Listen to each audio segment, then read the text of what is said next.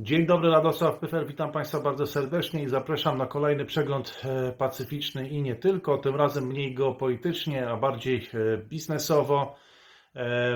Zaczniemy może bardziej geopolityczne od AUKUS i stanowiska krajów Azji Południowo-Wschodniej wobec tego nowego militarnego paktu Australii, Wielkiej Brytanii i Stanów Zjednoczonych na Indo-Pacyfiku.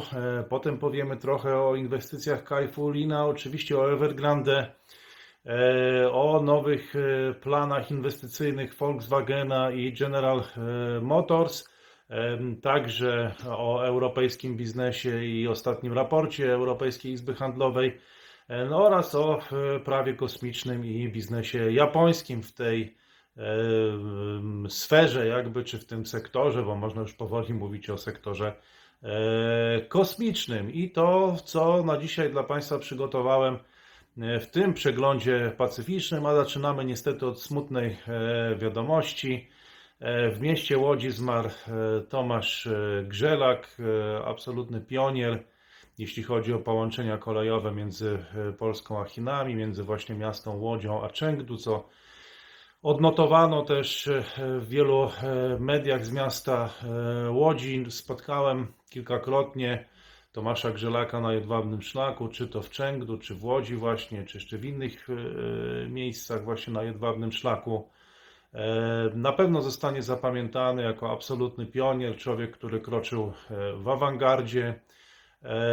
Składam najszczersze kondolencje, kondolencje jego, jego rodzinie.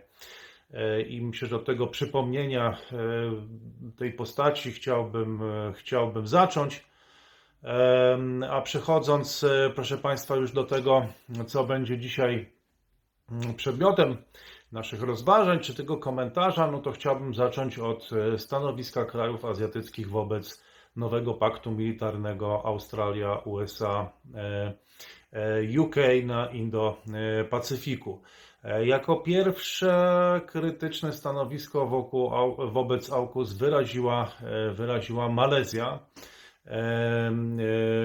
i Indonezja, która powiedziała tutaj w oświadczeniu z ministra spraw zagranicznych Indonezji, że jest głęboko zaniepokojona rozwojem wyścigu zbrojeń i projekcji siły w regionie.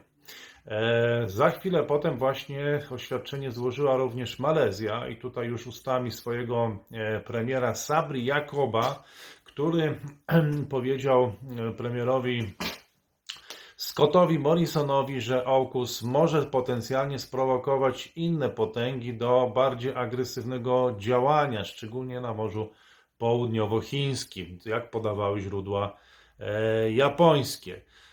Początkowo inne kraje ASEAN, inne kraje regionu wstrzymywały się z ogłoszeniem swojego stanowiska, no szczególnie w Tajlandia i Wietnam. Później Wietnam swoje stanowisko ogłosił, o tym jeszcze wspomnę. Natomiast uprzedził ich Singapur, który no, nie wydał oświadczenia z kolei, ale w rozmowie telefonicznej Lee Hsien-Lung powiedział Scottowi Morrisonowi, że no, ma nadzieję, iż ten nowy pakt przyczyni się konstruktywnie do pokoju i stabilności w regionie oraz będzie komplementarny do architektury regionalnej. To w tym z kolei oświadczeniu po tej rozmowie telefonicznej takie sformułowania zostały tam zawarte, czyli można mówić, że o ile Malezja i Indonezja odniosły się tak lekko krytycznie, to Singapur bardziej neutralnie mówiąc, że ma nadzieję na to, że wszyscy będą ze sobą żyli w zgodzie i będą szczęśliwi. No tutaj wyróżniła się stanowisko filipińskiego ministra obrony Delfina Lorenzany, Lorenzany, przepraszam, który z kolei zadzwonił do swojego australijskiego odpowiednika Petera Duttona i powiedział, że wyraził zrozumienie z kolei, bardziej poparcie dla AUKUS, w przeciwieństwie do Indonezji i Malezji, które wyrażały krytycyzm, no mówiąc o tym, że rozumie to, iż Australia buduje swoje zdolności do obrony swoich terytoriów, ale no, jako minister obrony Filipin chciałby też dobrych bilateralnych relacji ze wszystkimi krajami w regionie. Nie wiadomo, czy to oznacza, iż chciałby dołączyć do AUKUS, czy może oznacza, że chciałby mieć dobre relacje z Chinami, ze wszystkimi krajami regionu. No zakładam, że, że także miał na myśli być może i Chiny. No i dopiero po tym czasie nastąpiła, nastąpiło oświadczenie Wietnamu, również bardzo ważnego kraju w tym regionie, i rzecznik rządu wietnamskiego, czyli taki odpowiednik naszego Piotra Millera, Le Thi Thu Thang, potwierdził, że Wietnam zawsze sprzyja, zawsze obserwuje uważnie to, co dzieje się w regionie, a wszystkie kraje, wszystkim krajom zależy na tym samym, czyli zależy na pokoju, na stabilności, na współpracy, na rozwoju w regionie i na świecie. I to oznacza, że budowa przez Australię tych okrętów podwodnych o napędzie atomowym no musi być używana do procesów pokojowych, czy, czy musi przyczyniać się do pokoju i służyć socjoekonomicznemu rozwojowi właśnie, zapewniając bezpieczeństwo ludziom i środowisku w regionie. Czyli można powiedzieć, że stanowisko Wietnamu jest również takie, powiedziałbym, chyba neutralne, bo nie wyraża krytycyzmu, wyraża, ale też nie wyraża jakiegoś wielkiego poparcia. Z jednej strony mamy Indonezję, Malezję, które krytykują, czy bardziej akcentują swoje concerns czy obawy. Z drugiej strony mamy Singapur, Wietnam, Tajlandię, które są bardziej neutralne, i Filipiny, które jakby trochę sympatyzują z Australią, no ale to są lekkie pewne niuanse w tych oświadczeniach co do AUKUS. Ciekawa postawa Nowej Zelandii, o której już wspomnieliśmy, ona również zachowała się neutralnie i to jest no, pewnego rodzaju może niespodzianka, że inaczej niż Australia, że inaczej niż Australia w tej sprawie. No ale co będzie, co będzie dalej, to zobaczymy. Ciekawe rzeczy, proszę Państwa, w sektorze nieruchomości, o czym Państwo mówiliście, że w, no chociaż ja uważam, to niewiele zmieni i niewiele wniesie do tej dyskusji, że powinien się wypowiedzieć Radek Pyfer na temat Evergrande. Ja jeszcze się wypowiem, czekam na rozwój sytuacji. Różne plotki docierają z rynku, że ma zostać przyjęta kontrola nad tą spółką, ona ma zostać podzielona na kilka na kilka podmiotów. No, rząd chiński został zaszachowany, troszeczkę znalazł się w ciężkiej sytuacji.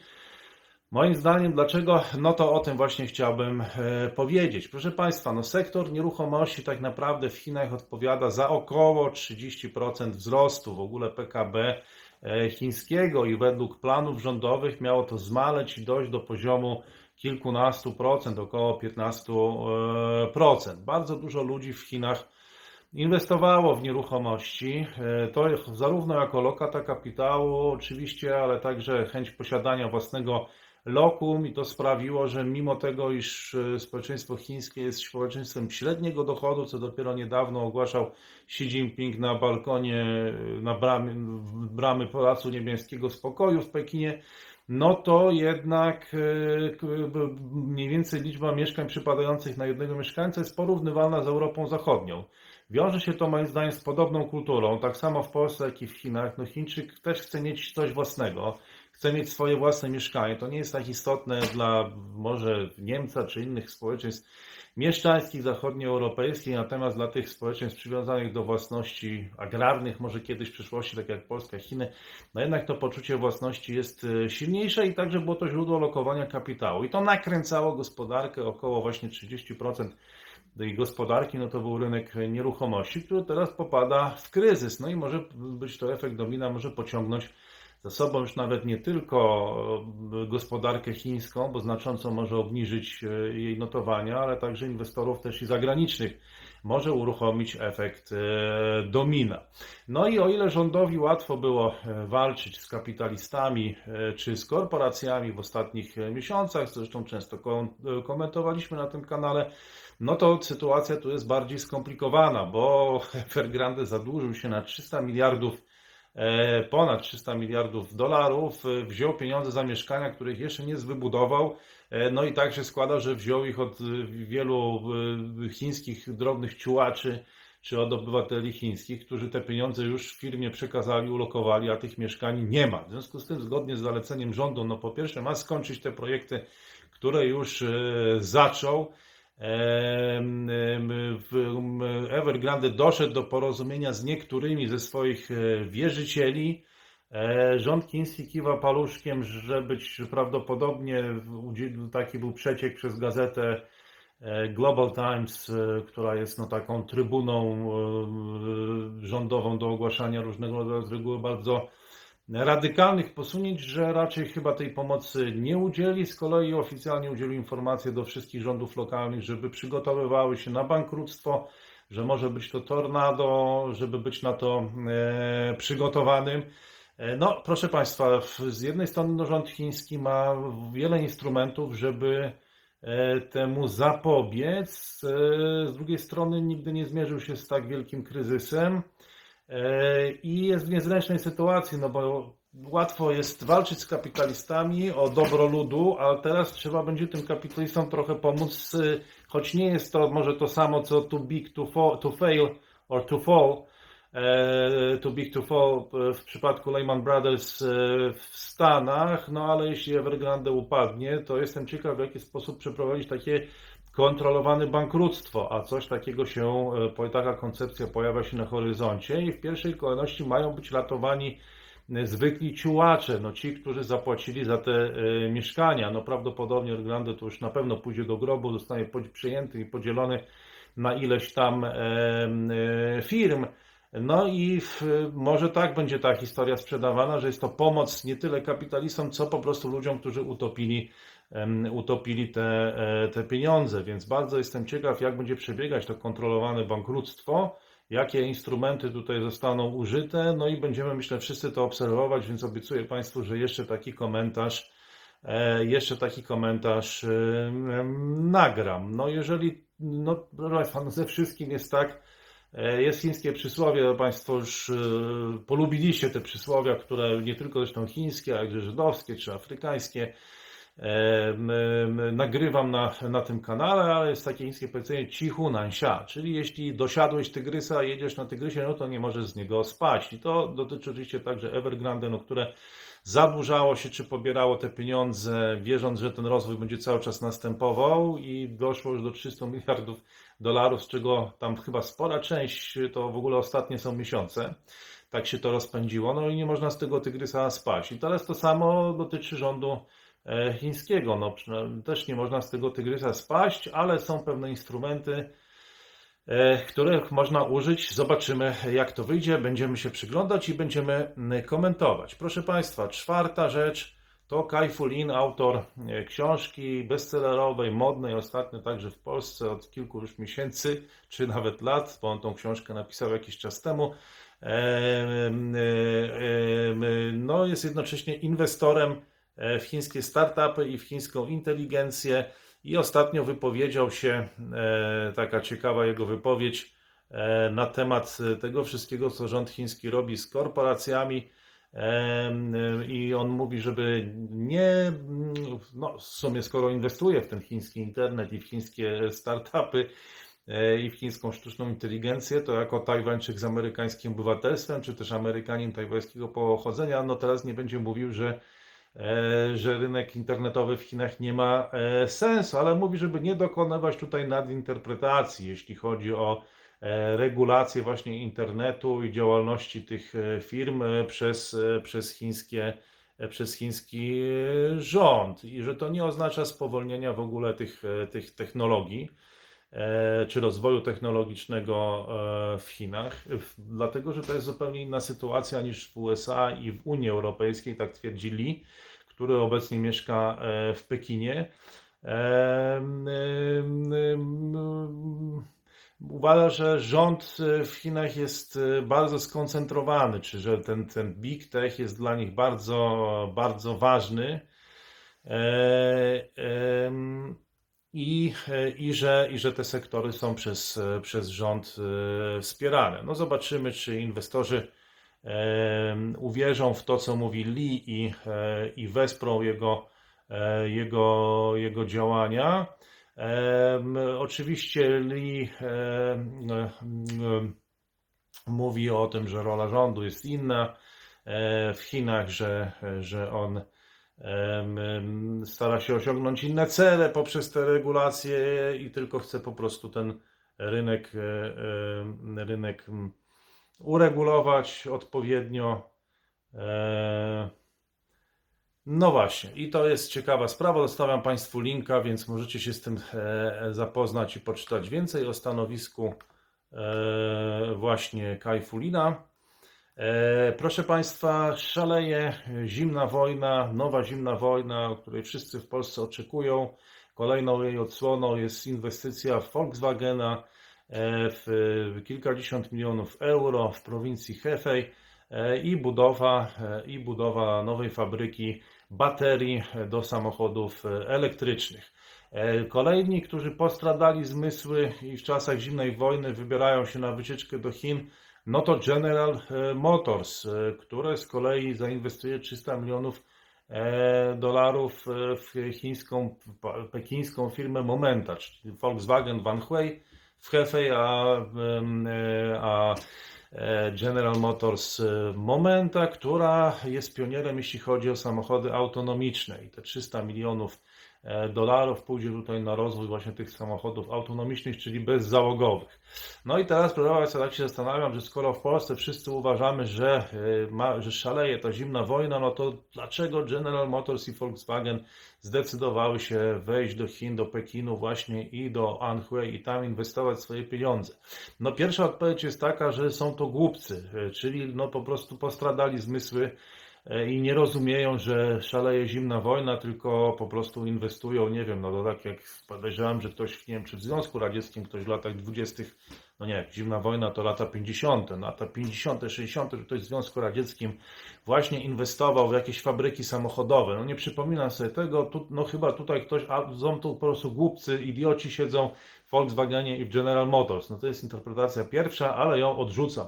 Interpretacja druga jest taka, że nie wiem, no może Niemcy, skoro budują fabryki w Chinach, nie wiem, czy w latach sześćdziesiątych budowali w Z S R R, ale może po prostu są w, w ramach tej zimnej wojny po stronie Chin, no skoro tam budują, no nie wiem tylko jak General Motors, no bo to jest najbardziej amerykańska firma, nie wiem czy teraz w ramach tej zimnej wojny współpracuje z Chinami i tutaj jest po drugiej stronie żelaznej kurtyny. No odrzucam tą interpretację, wydaje mi się, że mamy do czynienia z interpretacją trzecią, czyli taką, że nie jest to zimna wojna, że jest to wojna, jest to rywalizacja, ale z zimną wojną ma ona mniej wspólnego i nie każda wojna czy nie każda rywalizacja od razu jest zimną wojną. Więc jest to zupełnie nowa, nowa jakość, no chyba, że uznamy, że w Volkswagenie i w General Motors siedzą głupcy, no albo, albo są po stronie rządu chińskiego, no bo jeżeli budują tam fabryki i rozwijają jakby sektor autonomicznych samochodów, no to, no to, no to jak to zinterpretować? Chyba tak, no ale to odrzucam. Natomiast bardzo ciekawe i o tym pewnie też jeszcze powiem, raport dotyczący, dotyczący raport Europejskiej Izby Handlu dotyczący biznesu w Chinach, no i taki protest odnośnie właśnie dual circulation, to jest no taka, jak to nazwać, no podwójna cyrkulacja gospodarki chińskiej, to jest ta strategia, która teraz jest stosowana. To się nazywa Domestic International Dual Circulation, czyli e, Głonej Głodzi e, Shang Xianhue, e, Głonej Głodzi e, Shang Xianhue, e, Xinhua, e, czyli, e, czyli e, no, strategia właśnie podwójna rynku, e, jakby ożywiania rynku lokalnego, rynku miejscowego, a to co zostanie, no to oddawanie w działanie rynków, rynków międzynarodowych. I to spotyka się, uznawane jest za taką formę przejścia w self-reliance, czyli samowystarczalność, i zostało skrytykowane w najnowszym raporcie Izby Handlowej, której szefem, taką twarzą medialną jest Jörg Wuttke, znana postać, często bywał w Polsce, też, też w Polsce między innymi. Miałem okazję go spotkać i pewnie wielu, wielu z Państwa. No i to jest ciekawa sprawa. Zresztą o samej strategii tego dual circulation jeszcze powiem. Ona została ogłoszona w dwa tysiące dwudziestym roku w maju. No i to oznacza, proszę Państwa, że jeżeli ktoś chce robić decoupling, no to to jest tak naprawdę rzucanie w, w psa pierożkami z mięsem, tak? Jest też takie przykład, którego często używam właśnie do ilustracji tego, gdyż to, co Chiny chcą zrobić, no to właśnie osiągnąć ten stan dual circulation, czyli niezależności w tych kluczowych sektorach. Tutaj chcą się odciąć, uniezależnić od tych światowych łańcuchów dostaw, zamknąć wewnątrz, a to, co będzie im na korzyść, selektywnie sobie wybrać, otworzyć się tam, gdzie będzie im to przynosić korzyść. Więc czy ktoś chce odcinać Chiny w niektórych tych sektorach, no to tak naprawdę rzucanie w psa pierożkami z mięsem, bo same Chiny próbują właśnie to realizować, no kiedy i są też krytykowane właśnie przez Europejską tutaj Izbę Handlową. Proszę Państwa, wyścig kosmiczny nabiera tempa i to nie tylko, znowu szaleje zimna wojna, no w tym sensie, że nie tylko U S A i Chiny, ale wiele, wiele krajów w tym wyścigu uczestniczy, nie tak jak kiedyś, zasadniczo tylko dwa mocarstwa, tylko na przykład Japonia ogłosiła nowe prawo, nową legislację, która pozwala firmom japońskim, także prywatnym, wchodzić w posiadanie rzeczy, przedmiotów, które gdzieś tam nabędą w przestrzeni kosmicznej. I tu prawdopodobnie już chodzi o przemysł wydobywczy, gdzie będziemy w najbliższych latach pewnie widzieli szybki rozwój tego sektora. No i pojawia się problem legislacyjny, znaczy co będzie, jak ktoś coś wydobędzie na Księżycu albo, albo gdzieś w ogóle w przestrzeni kosmicznej. Według japońskiego prawa japońskie firmy będą właścicielami wszystkiego tego, co w tej przestrzeni kosmicznej znajdą, czy wydobędą, czy oczywiście jeśli wejdą też, nie tylko przecież chodzi o, o kopaliny, czy o jakieś obiekty, przedmioty, ale także o informacje. I to także będzie według japońskiego prawa przynależeć firmom japońskim. Proszę Państwa, zapraszam na Azjatycki Wiek, tam więcej porozmawiamy sobie o tych rzeczach, zaprosimy, nie wiem czy Jörg Wuttke się zgodzi, ale zaprosimy wielu speakerów, prelegentów, którzy zimną wojnę znają nie tylko z gazet albo z, z doniesień prasowych, ale w jakiś sposób w niej, w, no, jeżeli nazwać ją zimną wojną, no to w niej, albo wojną w ogóle, to w niej uczestniczą. I będziemy o tym rozmawiać. Na tym azjatyckim wieku już praktycznie, no to już są tylko te miejsca online, ale może ktoś ogląda nas w Australii albo w Stanach i chciałby dołączyć, żeby z nami porozmawiać, no to zapraszamy, bo i bardzo dziękuję za tyle zgłoszeń, że kilkadziesiąt osób jednak, no to jest fajna, ciekawa inicjatywa. No ja nie będę mówił, że tam zamczy świat w posadach i że, nie wiem, zmienimy Polskę i świat, ale na pewno dużo się Państwo dowiecie, to będą inspirujące idee, inspirujące ludzie i spędzicie fantastyczne weekendy i to akurat mogę Wam z czystym sumieniem obiecać. Do tego chiński biznes, tutaj również jest sporo zgłoszeń, no ten świat Pacyfiku odgrywa istotną rolę, czekamy na kolejne, już ostatnie zgłoszenia stacjonarne, tu jeszcze można dołączyć stacjonarnie. Trochę się stęskniliśmy tego kontaktu osobistego, więc można dołączyć i stacjonarnie, i online. Czekamy na te zgłoszenia, zostawiam Państwu linki. No i proszę Państwa, ostatnie ogłoszenie parafialne, bo zbliżamy się do dwudziestej piątej minuty, a to jest format przeglądu pacyficznego. Szukam wolontariusza, czy kogoś, kto chciałby pomóc, no, czy przy tym azjatyckim wieku, czy przy chińskim biznesie. Szykujemy dużo nowinek technicznych. Dzisiaj żeśmy troszeczkę pobawili się tymi nowymi technologiami, no, szykuje się to bardzo ciekawie, no ale potrzebujemy kogoś, kto, kto nam w tym pomoże, kto jest zainteresowany Azją, kto nie zwariuje widząc różnego rodzaju kable, połączenia, kilka ekranów i tak dalej. No i w, myślę, że będzie fajnie, no, myślę, że będzie fajnie, więc szukam nie tylko tych z Państwa, którzy chcieliby dołączyć się do tych dyskusji i coś do nich wnieść, czy to z Polski, czy z zagranicy, czy z Azji, czy z Dubaju, bo wiem, że tam też jesteśmy oglądani, no ale ci, którzy również, również pomogą jako, jako wolontariusze.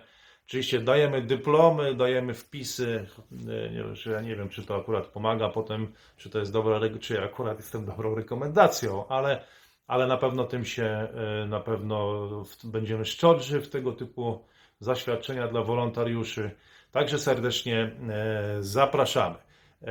Proszę Państwa, zostawiam jeszcze link do mojej ostatniej rozmowy z redaktorem Jackiem Wanem. Podobno lepiej wypadam w innych programach niż swoich własnych, a ten już kończę, życząc dużo zdrowia i do zobaczenia przy następnych okazjach.